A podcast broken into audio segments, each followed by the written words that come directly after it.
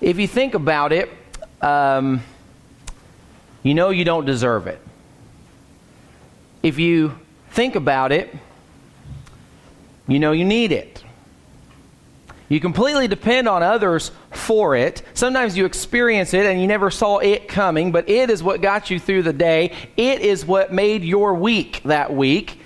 And it even comes up in conversation, and you just have to share it with other people when you uh, come to especially think of it throughout the year at different times. In some of your darkest, most uh, scary, weakest moments in your life, it is what saw you through.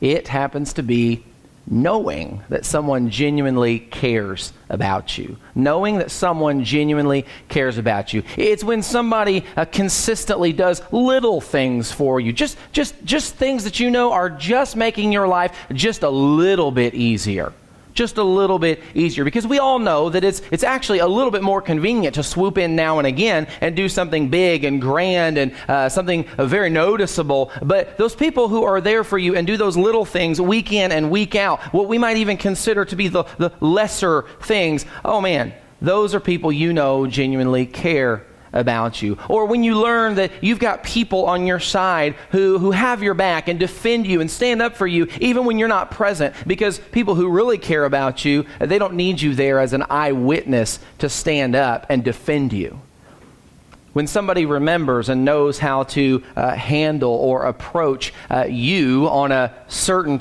date, a certain time uh, of the year. Because if we're honest, sometimes the calendar, uh, the, the date of the month actually does uh, have a bearing on and affects our ability to get out of bed, you know, or whether we do or not. It affects how we interact with other people. We wake up on that day and we think about what happened that day 17 years ago, or three years ago, or last year, at this time last year. You know, we, we think about those things. And when we've got somebody in our corner who, who knows how to approach us on that day, knows what we went through on that day, because I'm obviously not just talking about remembering a birthday or an anniversary. I'm talking about remembering that that's when you lost that loved one. That's when you lost that sibling, that parent, that spouse, having somebody like that, you know they genuinely care about you. Now, of course, there are several other ways we could go through a list of ways that, man, you got somebody like that and you know you have someone who genuinely cares for you. When somebody like that is in your life, but what if two people have never met? Is it possible to have someone who genuinely cares about you uh, like that in your life when they're not in your life physically, when they're not there, when they haven't seen you, met you face to face, is it possible? Can genuine concern be shown in a situation like that? How would it be shown? How would the recipient of the care uh, know that, that, they, that they've got someone in their corner like that? How would they experience it, I guess, is what I should say as we uh, continue in our message series through the book of Colossians, seeing what Paul wrote to the Christians in Colossae, I want you to listen to what Paul wrote to them in the very first verse of chapter 2. We're ready to move on to chapter 2 now. He says this. He writes this to the Colossians. He says, I want you to know how great a struggle I have on your behalf. And for those who are at Laodicea, and for all those who have not personally seen my face. Paul wants the Christians in the city of Colossae to understand that even though he's miles away in Rome, even though they're separated by distance, even though he's never even met these people face to face, that he struggles on their behalf. And that word struggle, I want you to remember that that should again be pictured as uh, an athlete contending for a prize the, the immense uh, agony that he's willing to go through to uh, have victory the great heights of striving and straining that he'll push himself to in an effort to defeat his opponent. This is what Paul wanted the Colossians to know he was putting himself through, struggling for them on their behalf. Well, how did he struggle? He, he's, he's probably 1,300 or so miles away from Colossae, there in Rome at this time. How did he struggle on their behalf when he's that far away? I hope that the answer uh, doesn't disappoint you, but I believe it's thoughts and prayers.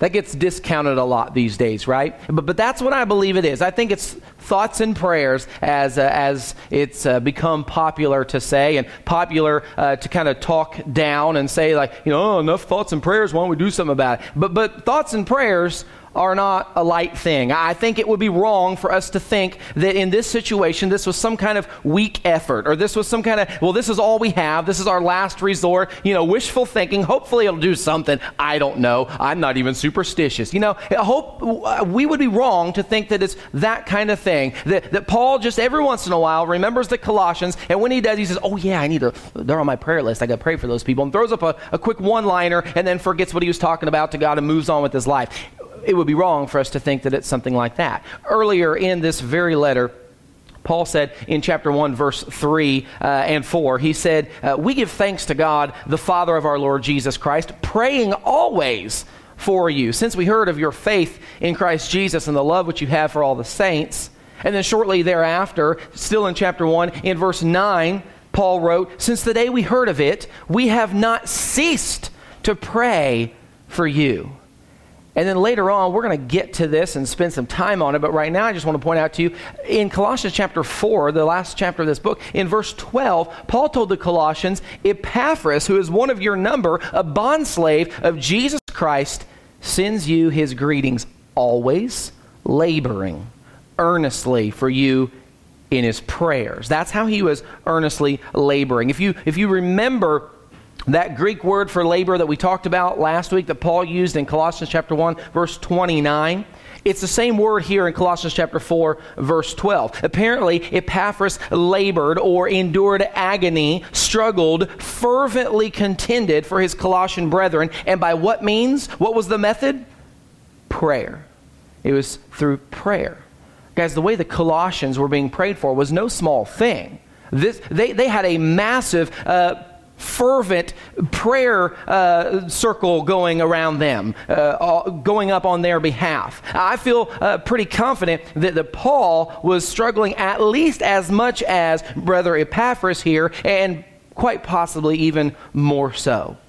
In 2 Corinthians chapter 11, verses 27 through 29, we already looked at or touched on uh, just a little bit of this uh, a couple of weeks ago. But he says, I've been in labor and hardship, through many sleepless nights, in hunger and thirst, often without food, and cold and exposure. Apart from such external things, there is the daily pressure on me of concern for all the churches. You hear that? Who is weak without my being weak? And who is uh, led into sin without my concern? Paul was deeply deeply concerned for the spiritual welfare of these uh, Christians who were part of the church at Colossae and for those who are at Laodicea and for all the church, even those he had not seen, the church worldwide. And Paul tells us in verse 2 what he hoped, what he hoped that uh, would be the result from this struggling on their behalf. He writes that their hearts may be encouraged, having been knit together in love and attaining to all the wealth that comes from the full assurance of understanding, resulting in a true knowledge of God's mystery, that is, Christ Himself. Paul wants the hearts of the Christians here to be encouraged. Uh, now, keep in mind his goal, mentioned in chapter 1 and verse 28. We talked about that last week. He wants to present every man complete in Christ. That, that's Paul's goal. He doesn't want anybody to fall short. He's not like, well, you know, the rule is you're going to lose 10%. You know, no, he wants every man to be uh, offered, presented, complete in Christ. That's his goal. He doesn't want them to become discouraged, but encouraged. He, doesn't, he knows if they get discouraged, they might slowly but surely fade away, uh, lose their faith, run to something else, give up the, the hope that they have in Christ. And the way that he desires their hearts to be uh, encouraged is to have them knit together in love. Uh, according to Colossians chapter 3 verse 14, love is the perfect bond of unity. That's what Paul writes to them a little bit later in this letter. He says that love is the perfect bond of unity. It, it's like brothers in arms who will uh, give up their lives for one another because they love each other. They've been through some stuff together, and they're not going to let the other go down without a fight. We're in this together. It's the perfect bond of unity. There's nothing that's going to hold us or the Colossians or anyone uh, together in any situation better, stronger than love. That's why Paul calls it the perfect bond of unity. And he wants uh, the church there in Colossae, the church in Laodicea, and Christians, churches everywhere to have their hearts knit together in love. Bound, fastened, sewn, connected, united, woven, whatever word you want to use. He knows that love was the connection they needed. Love was the perfect bond of unity. And then Paul expected their hearts to be encouraged. And uh, he expected those encouraged hearts, uh, having been knit together in love, to attain to all the wealth that comes from the full assurance of understanding.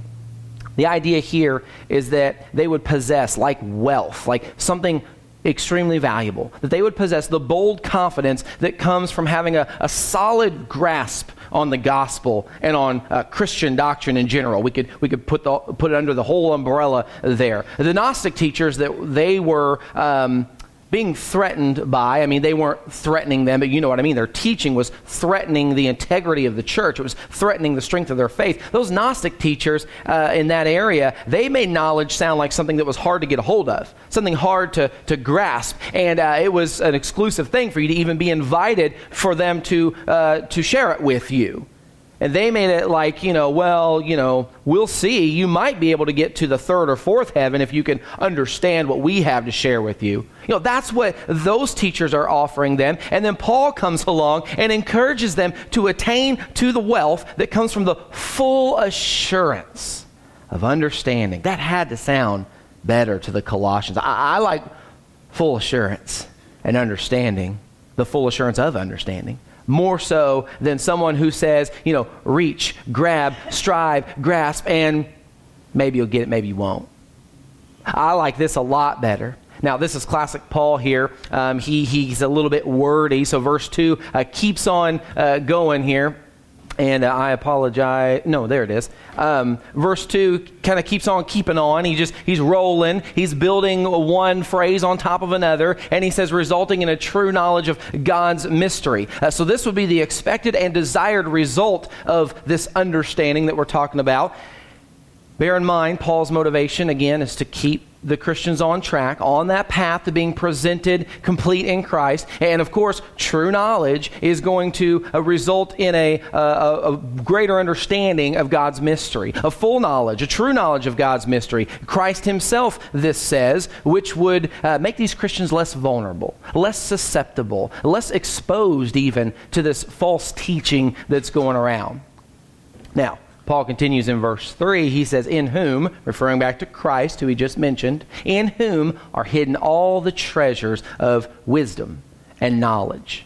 Now, this short description slash explanation is absolutely dripping with some of the Gnostics' favorite terms, but used in a fiercely anti Gnostic way, right? They, they love to talk about the hidden knowledge and wisdom. And that is the treasure that, boy, if you are. Um, if you are so fortunate, we might invite you to come and listen and see if you can understand. See if you can receive the knowledge. But Paul here is making it clear that all knowledge, the treasure of true knowledge and wisdom, it's all found in him. And when he says hidden in him, he's using that to, uh, I don't want to say dig at, but to, to make it clear that he's, he's kind of uh, speaking against what the Gnostics are, are feeding them. But he's not using it to say that it's hidden and, you know, ready or not, you know, here you come, see if you can find it. You know, it's not a game of hide and seek. He's saying, oh, yeah, hidden knowledge. All true wisdom and knowledge is hidden in Christ. I'm telling you where to find it. He's not saying go and see if you can find it. He's saying, I'm telling you where it is, and anyone, if they look here, will find it. That's the way he's using the term hidden, letting you know where it all is. Go get it. It's for everybody. He's letting the Colossians and, and anyone know that there's nowhere else they needed to go but to the Lord. Then Paul, in verse 4, in my opinion, comes to so far, uh, what we've covered so far in the letter, his clearest uh, communication of concern uh, and of what he's concerned uh, about. After he said everything he said so far, he says, I say this so that no one will delude you with persuasive argument. I say this so that no one will delude you with persuasive argument. Paul, why have you been writing everything you've been writing so far? Why are you saying all this? Why are you hammering away at us that it's all in Christ? Life is in Christ. Uh, we need to really understand the, the mystery, God's mystery, and it is Christ. Why are you hammering away that true knowledge and wisdom is in Christ, in Christ, in Christ? I say this so that no one will delude you with persuasive argument. See how clear Paul is in verse 4? Now, the Greek word uh, for delude here, um, it's, a, it's a word, um, they're all funny to pronounce, but it's paralogizomai.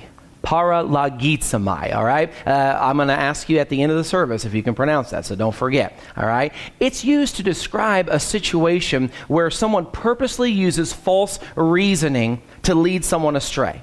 They, they use a, an argument that, if we really think about it, that, that doesn't make sense. Just because you say this is true doesn't mean this has to be true, but, but you're using false reasoning to lead somebody astray. And then the Greek word for uh, persuasive argument here, now this is a fun one, it's pithanologia. Pithanologia. Now, that is the one that uh, you really need to remember how to pronounce. It's very important. Though There is a final exam at the end of this. It's only five questions. They're all Greek words, okay? And I'm only going to mention two in the whole sermon, so good luck with the other three.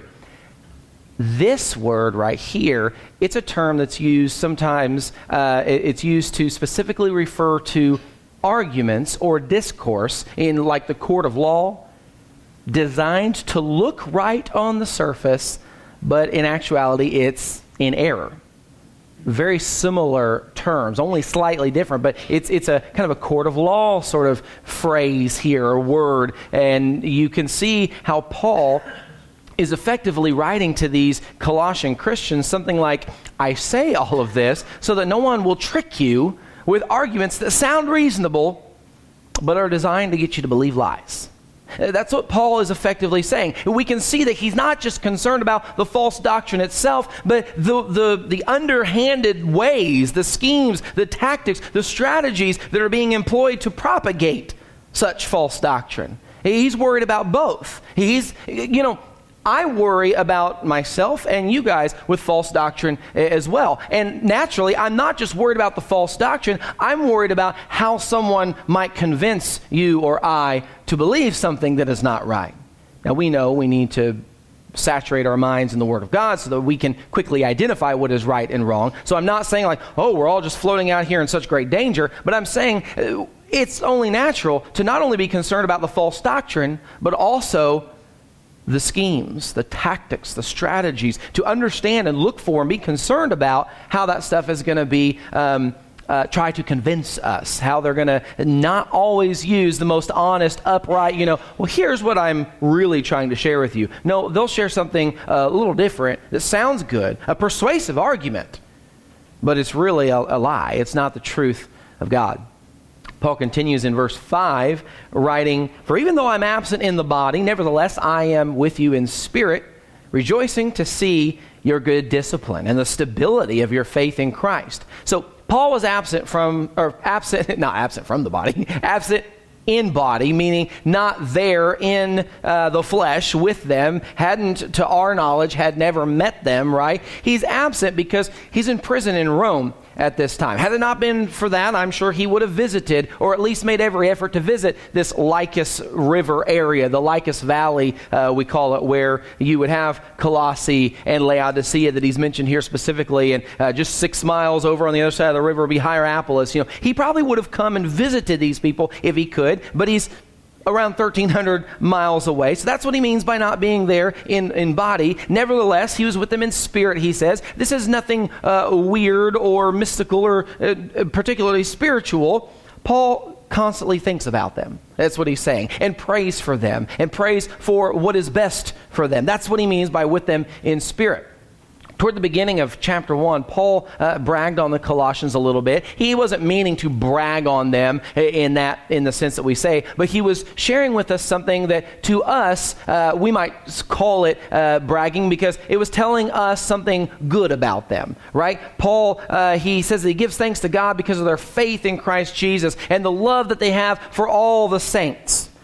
Now, Paul says he's rejoicing to see their good discipline and the stability of their faith in Christ. This shares some more good news about the Colossians with us, uh, doesn't it? Because if we look at this, apparently the false teaching that, you know, I, I think after a few weeks we're all kind of getting a little concerned about these Colossians together this shares with us that it at least hasn't gotten to the point um, that we might call considerable progress or significant uh, progress. It hasn't taken over or anything like that because Paul says that, that he rejoices to see their good discipline and the stability of their faith. Uh, I highly doubt that Paul would say that, that he would say they have good discipline and their faith is stable if they didn't have uh, good discipline and their faith wasn't stable. But it's likely that Paul's doing more here than just complimenting them or uh, letting them know that, uh, I see what you're doing over there.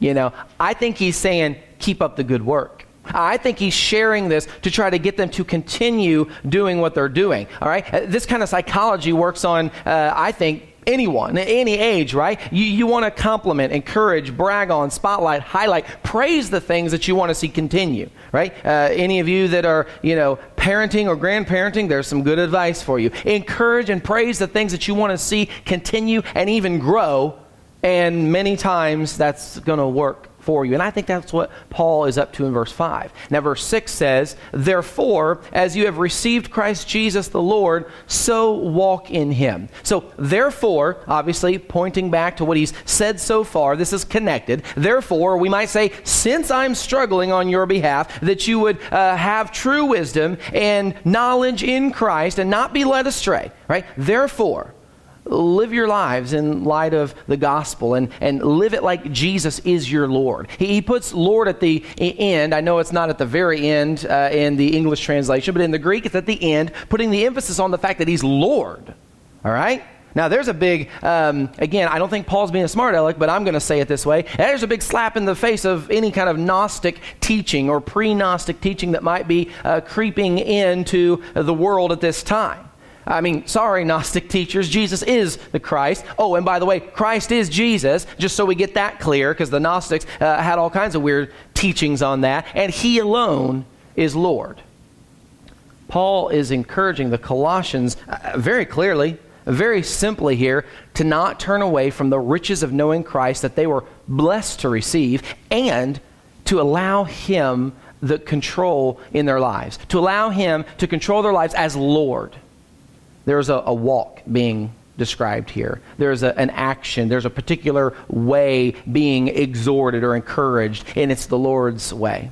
It's the way you live when Jesus is the Lord. Not just when you say He's Lord, or not just when you say, Lord, Lord, but when you actually live like He's Lord. Verse 7 of our, of our text says, Having been firmly rooted and now being built up in Him and established in your faith, just as you were instructed, and overflowing with gratitude. Now, firmly rooted, uh, obviously, metaphor here. Uh, it's like a, a well positioned tree with big, strong roots reaching deep down into rich soil.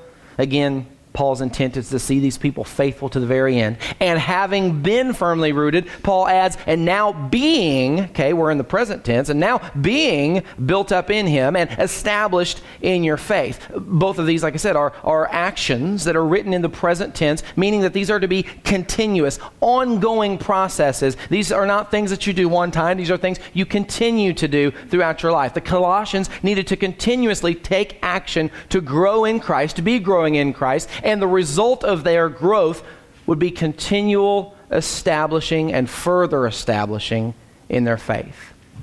And he says, just as you have been instructed. Just as they had been instructed. So you can see clearly that Paul is just pleading with them not to waver, not to, to let strange doctrines or new philosophies to, to creep in and to, to displace them from the path that they had found and were on, not to, to, to be uh, thrown off of what they had been shown, but to keep doing it the way they had been taught. That's what he's doing here. And then it's interesting, but it's no surprise, that Paul adds the note, and overflowing uh, where am I? Let me get here. And overflowing with gratitude.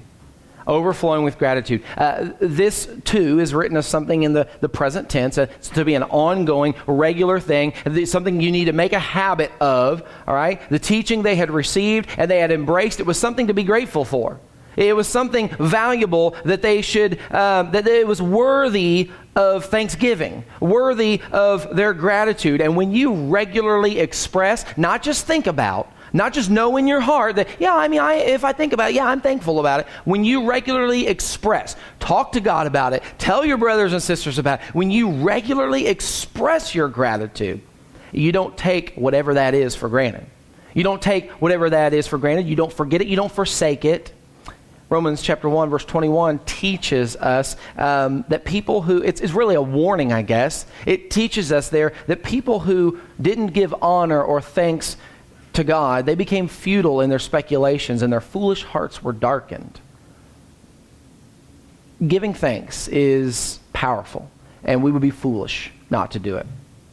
So, this is Paul's heart for these Colossians. These, these first seven verses of chapter 2. This is Paul's heart. This is how great a struggle he had on their behalf, and for those who are at Laodicea, and for all those who had not personally seen his face. That's you and me, right? Have you guys seen Paul's face personally? Anybody ever met Paul? Well, neither have I. And neither have I. So, so what can you and I learn from an apostle of Jesus Christ who has written and said that he struggled on our behalf? Well, what can we learn? I think we, we ought to make sure we sit up and do learn something because he struggled for us. What we, we see here that Paul not only has a desire, but a, a realization that those who love Jesus, those who want to follow him, those who've received him, put their faith and trust in him, those who desire to remain faithful until death, Paul sees a need for a solid connection. He sees a need for a solid connection. And in our text today, I saw three areas where we need to make a good, solid connection to, to, to keep us from going astray to keep us from being separated from the hope laid up for us in heaven. Three areas, and we're going to buzz through them quickly because I know some of you saw that pop up there. Like, whoa, the sermon title slide just came up. It's okay. Mainly, we needed to teach through what was going on, and we can buzz through these lessons real quick, okay? First of all, we need to be solidly connected to his family. That's the church. Solidly connected to his family. In the first part of Colossians chapter 2, verse 2, Paul described an important goal of his struggle on our behalf. Remember what that was? He said, that their hearts may be encouraged, having been knit together in love. We have all kinds of room in the church today, here at Liberty, but elsewhere, the church worldwide, all kinds of room for improvement in this department. That's, that's not a dig. That is honestly, uh, I mean it literally the way I said it. We got all kinds of room for improvement. Let, us do it. You know, let, let's, let's build out. Let's do this. Let's, let's improve here. How many Christians do you suppose lose heart and lose faith because their hearts are not being encouraged? Because they lack that from their brothers and sisters in Christ. And they become discouraged, and there's nobody there building them up, nobody there providing some cheerleading, serving them, showing that they care, stepping in and doing some of those little things that we talked about at the beginning of this message, remembering them, defending them. Well, Jake, if they had real faith in Jesus, they wouldn't put their faith and their trust in people. Well, those are excuses that we use to, to justify when we don't want to put in the time or the effort, when we don't want to expend the resources, when we don't want to inconvenience ourselves or the lives of our families to serve other people, when we don't want to be our brother's keeper. You guys, there's nothing righteous about letting people depend on Jesus when you are right there too. That, that's an excuse. The Apostle Paul, the reason he's writing this letter is to encourage people because he's afraid that if he doesn't, they're going to fail. They're going to fall off the wagon, if we want to put it that way. He's letting them know that he cares. That's what he said. I want you to know how great a struggle I have for you. And in verse 4, why? He doesn't want anyone to delude them with persuasive arguments.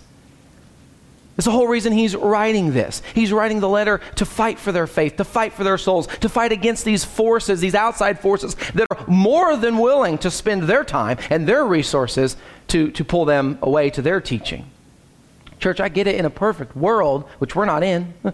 In a perfect world, people wouldn't need you, people wouldn't rely on you, but here in the real world, church members become depressed and dejected and downfall and, and downtrodden and dismayed and distraught and downcast and dispirited, down in the dumps, down in the mouth, downhearted, and we need to be there to pick them up.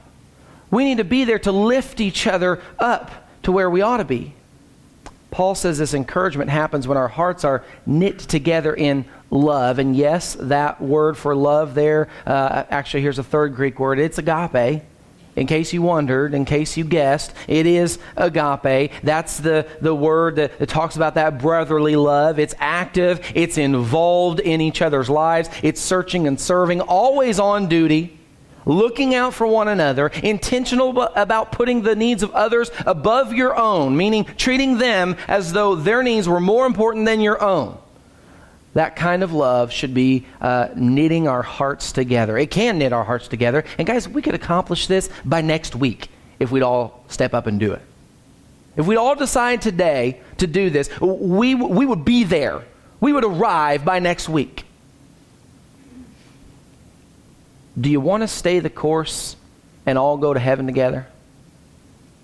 You can, you can say yes. It's okay. Yeah. Yeah. Then let's do what the Bible says to do here. Set aside, if it's pride, if it's uh, feelings of awkwardness or shyness or selfishness or anxiety or any other reservations that you have, we can do this. God has blessed us with each other. He's blessed us with each other as a gift. Let's make the most of it. Let's make the absolute most of it. Let's make a solid connection with our church family. We need it. Secondly, uh, Paul's struggle teaches us the importance of being solidly connected to his word. In the, the second half of verse 2 and going on up through verse 5, we see what a role knowledge and understanding plays in our salvation. We all know how badly things can go when we don't have good information. We all know how uncomfortable we feel when we're unsure about things, when we haven't received proper training, perhaps, or some kind of situation like that. We felt the, the lack of confidence that we have when we're uncertain about the details of a situation. Well, verse 2 gives that beautiful illustration of the full assurance of understanding. Feels good. It's that confident conviction. It's being well prepared to face situations in real life and having the wisdom to discern what needs to be done to honor God, to, to, to, to please Him. Doesn't that sound nice? To, to, to face situations in life and, and be confident, to have the full assurance that you understand what pleases God. You understand what His Word says, what it means, to the point that, that you can discern His will in a situation. You can do what He's called you to do. I mean, you can see why Paul calls it wealth, why he describes it as the, the wealth. It's valuable. We need to be solidly connected to the Word of God. We need to be actively involved in, in saturating our minds in His Word, like I said before. And as we do this, our knowledge of Christ Himself is going to deepen. We'll have a true knowledge of Christ, it says here. There won't be these peripheral details that still create concern and doubt and even frustration. We won't question why this or, or why that. And we'll protect ourselves from false doctrine, right? We'll be less susceptible to being deluded by these uh, persuasive arguments. People won't be able to make a smart remark and shake our faith. That's what we need. Oh, what, what, a, what a wonderful thing it would be if we all had a true knowledge of Christ, who He really is, what He's really done, and what He really requires. It would, it would save us a lot of confusion, a lot of division, a lot of misunderstanding, a lot of heartache, and quite frankly, a lot of time that's spent, that's wasted, uh, chasing down some of these things. 2 Peter chapter 1, verse 19 promises us powerful results if we'll do this study, if we'll really learn the Word of God. Uh, Peter, leading up to this, he's pointing out how he and the apostles were eyewitnesses of everything they, they taught. They were eyewitnesses. They weren't just um, sharing something they had heard. Okay, they had been taught this as, as young boys about the coming Messiah, about God's law. But then now in the New Testament, uh, they didn't just learn it, they were eyewitnesses of this. Of this part of Jesus' life, they were eyewitnesses. And in verse 19, like I said, he says there, So we have the prophetic word made more sure to which you do well to pay attention as to a lamp shining in a dark place until, listen to this, here's, here's the promise of, of some power if we learn about this stuff, until the day dawns and the morning star arises in your hearts. Do you suppose that it's nothing more than a coincidence that Paul says the full assurance of understanding results in a true knowledge of Christ himself. And Peter says here to pay attention to the written word until the morning star arises in your hearts. And then over in Revelation 22 16, Jesus says, I am the bright morning star. I think a solid connection to God's word is far more valuable than we give it credit. I think it's far more uh, important than we can imagine. He who has ears to hear, put that together in your mind right now. Thirdly and finally, Paul's struggle that he talked about in Colossians chapter 2 teaches us the importance of being solidly connected to his way. This is the, the walk that we're talking about. This is the way of living. We see this in Colossians chapter 2, verses 6 and 7. It says, Therefore, as you have received Christ Jesus the Lord, so walk in him having been firmly rooted and now being built up in him and established in your faith, just as you were instructed, and overflowing with gratitude.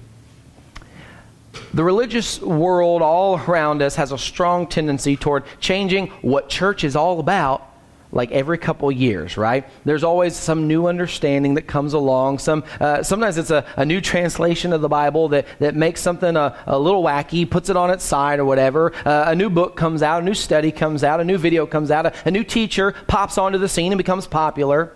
We need to be solidly connected to His way. It's easy to want to do things this way or to do things that way, but we need to do things His way. Uh, people always want to go right and left, far and wide, when God's Word very clearly, very plainly says straight and narrow, right? It's very plain to see. And I would ask you, as you're thinking about this, what made you change? What made you drop the old and begin the new that has you now sitting here in the, this pew. I didn't even write that, and that was a little bit of a, a poem right there. You know, what is it that made you change the way you were living to start living the way you are now? It was Jesus, right?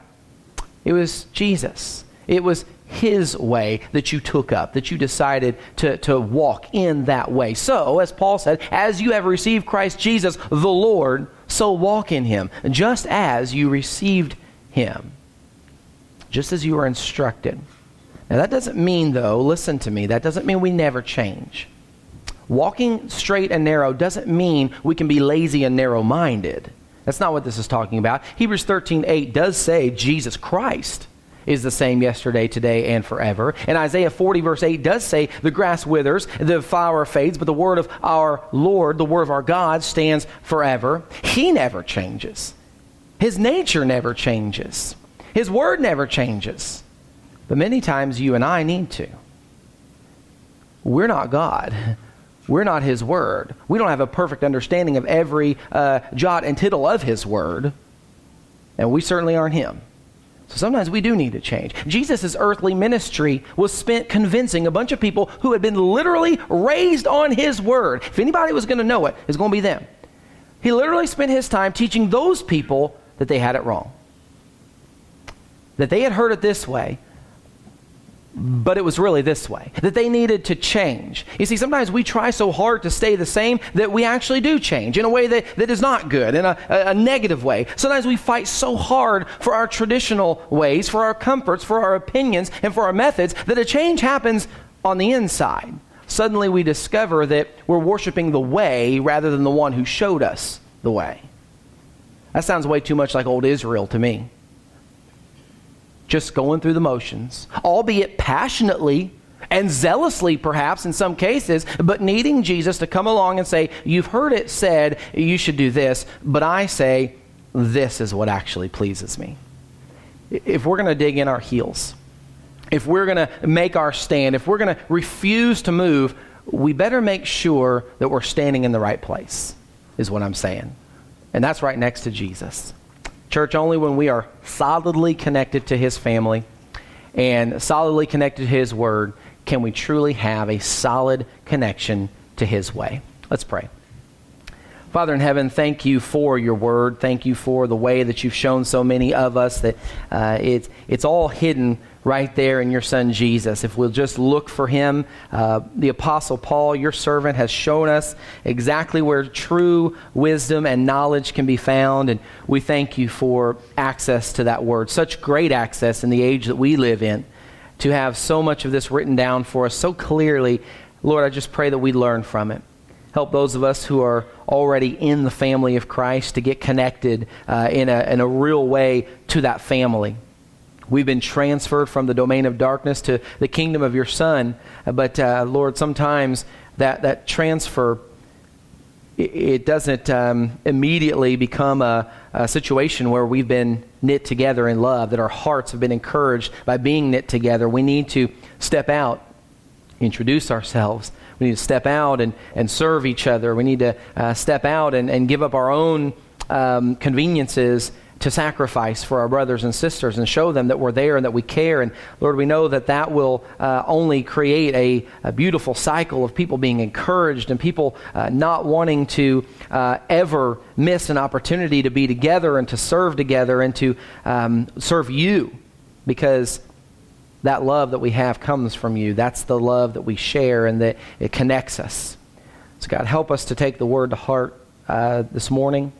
Help us to record this in our minds so that this week and the coming weeks and uh, throughout our lifetime, we would live out what Paul has, has said here in this uh, passage that he struggled over, that he struggled on our behalf on behalf of the church at Colossae, those at Laodicea, those he had not even seen. He struggled.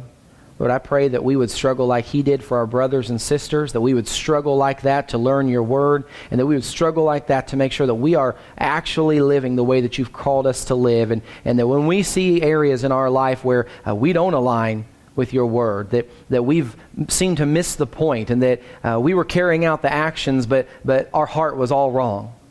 Lord, help us to change that so that we can be more like you. Lord, we ask all these things humbly. We ask all these things knowing that they're not easy. But we ask you to grant us the power, the courage, and the boldness and the ability to do it. It's in Jesus' name we pray. Amen.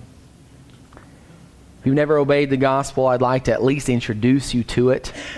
Um, this Jesus that we're talking about here this morning, he's God's son.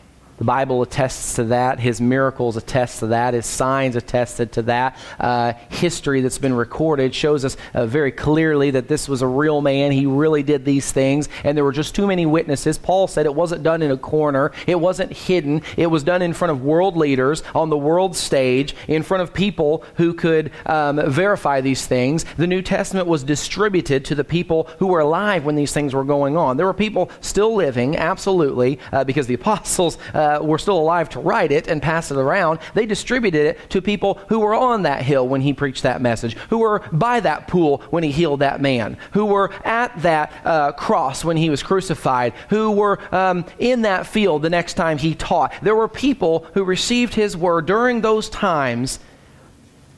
It's true there are witnesses. There's, there's, there's nothing better attested to. Uh, we have uh, copies of all these histories and, and poetries and wars and things that we just, we, we take that, yeah, that's, that's the truth. We've got eight copies of this written 1,300 years after it happened. We've got uh, 11 copies of, of this writing, and it was 300 years after the person that was written after the biography of this king. Uh, it was written 300 years, 200 years, 900 years after he lived. And we just take those as uh, the gospel. But we have over 5,400 manuscripts written within 30 years. In, in, one case, we got fragments of, of the Gospel of Mark. Um, within uh, that, that may actually be an original copy. Some of that that we've got uh, that was written by Mark, we, we, don't know that for sure. But we have very recent copies within. Um, you know, we've got we've got prophecies of Christ that were written hundreds of years. The, the the parchment we have was dated as hundreds of years before Christ lived. And so you can't tell me that these prophecies were twisted to make this Jesus having been fulfilled, that, that he fulfilled them. You know, you can't, you can't say that we, we changed things because we have the writing from before he came on the scene, before he was ever born into this world this is real. This isn't a fairy tale. This isn't make believe. And albeit, I'll, I'll give you, most churches in town, they're just putting on their ties and their jackets and they're just going to church to, to mark it off and they can't wait for the, the next meal. And I know, yes, we're having a pitch-in meal, so you're like, oh, the great time to say that. But, but, but it's just motions. It's just motions. It makes me feel good to be here. Um, it, it, it, but for other people, for the other 50%, it makes them feel bad for being there because they don't have the same clothes. They don't drive as nice of a car. They weren't quite as prepared for church that day. They came rolling in, and it was a little difficult for them. That's not what this is about. This is real. You have a sin problem, and you have a grave problem. Your sin makes you guilty before the God who created you, who you were built to honor. But He gave you the choice so that you could decide to love Him. Because it's not love, it's not obedience, it's not trust if you didn't have another option. But we've all sinned against Him. We've all lacked that trust. We've all needed God to help us with our unbelief.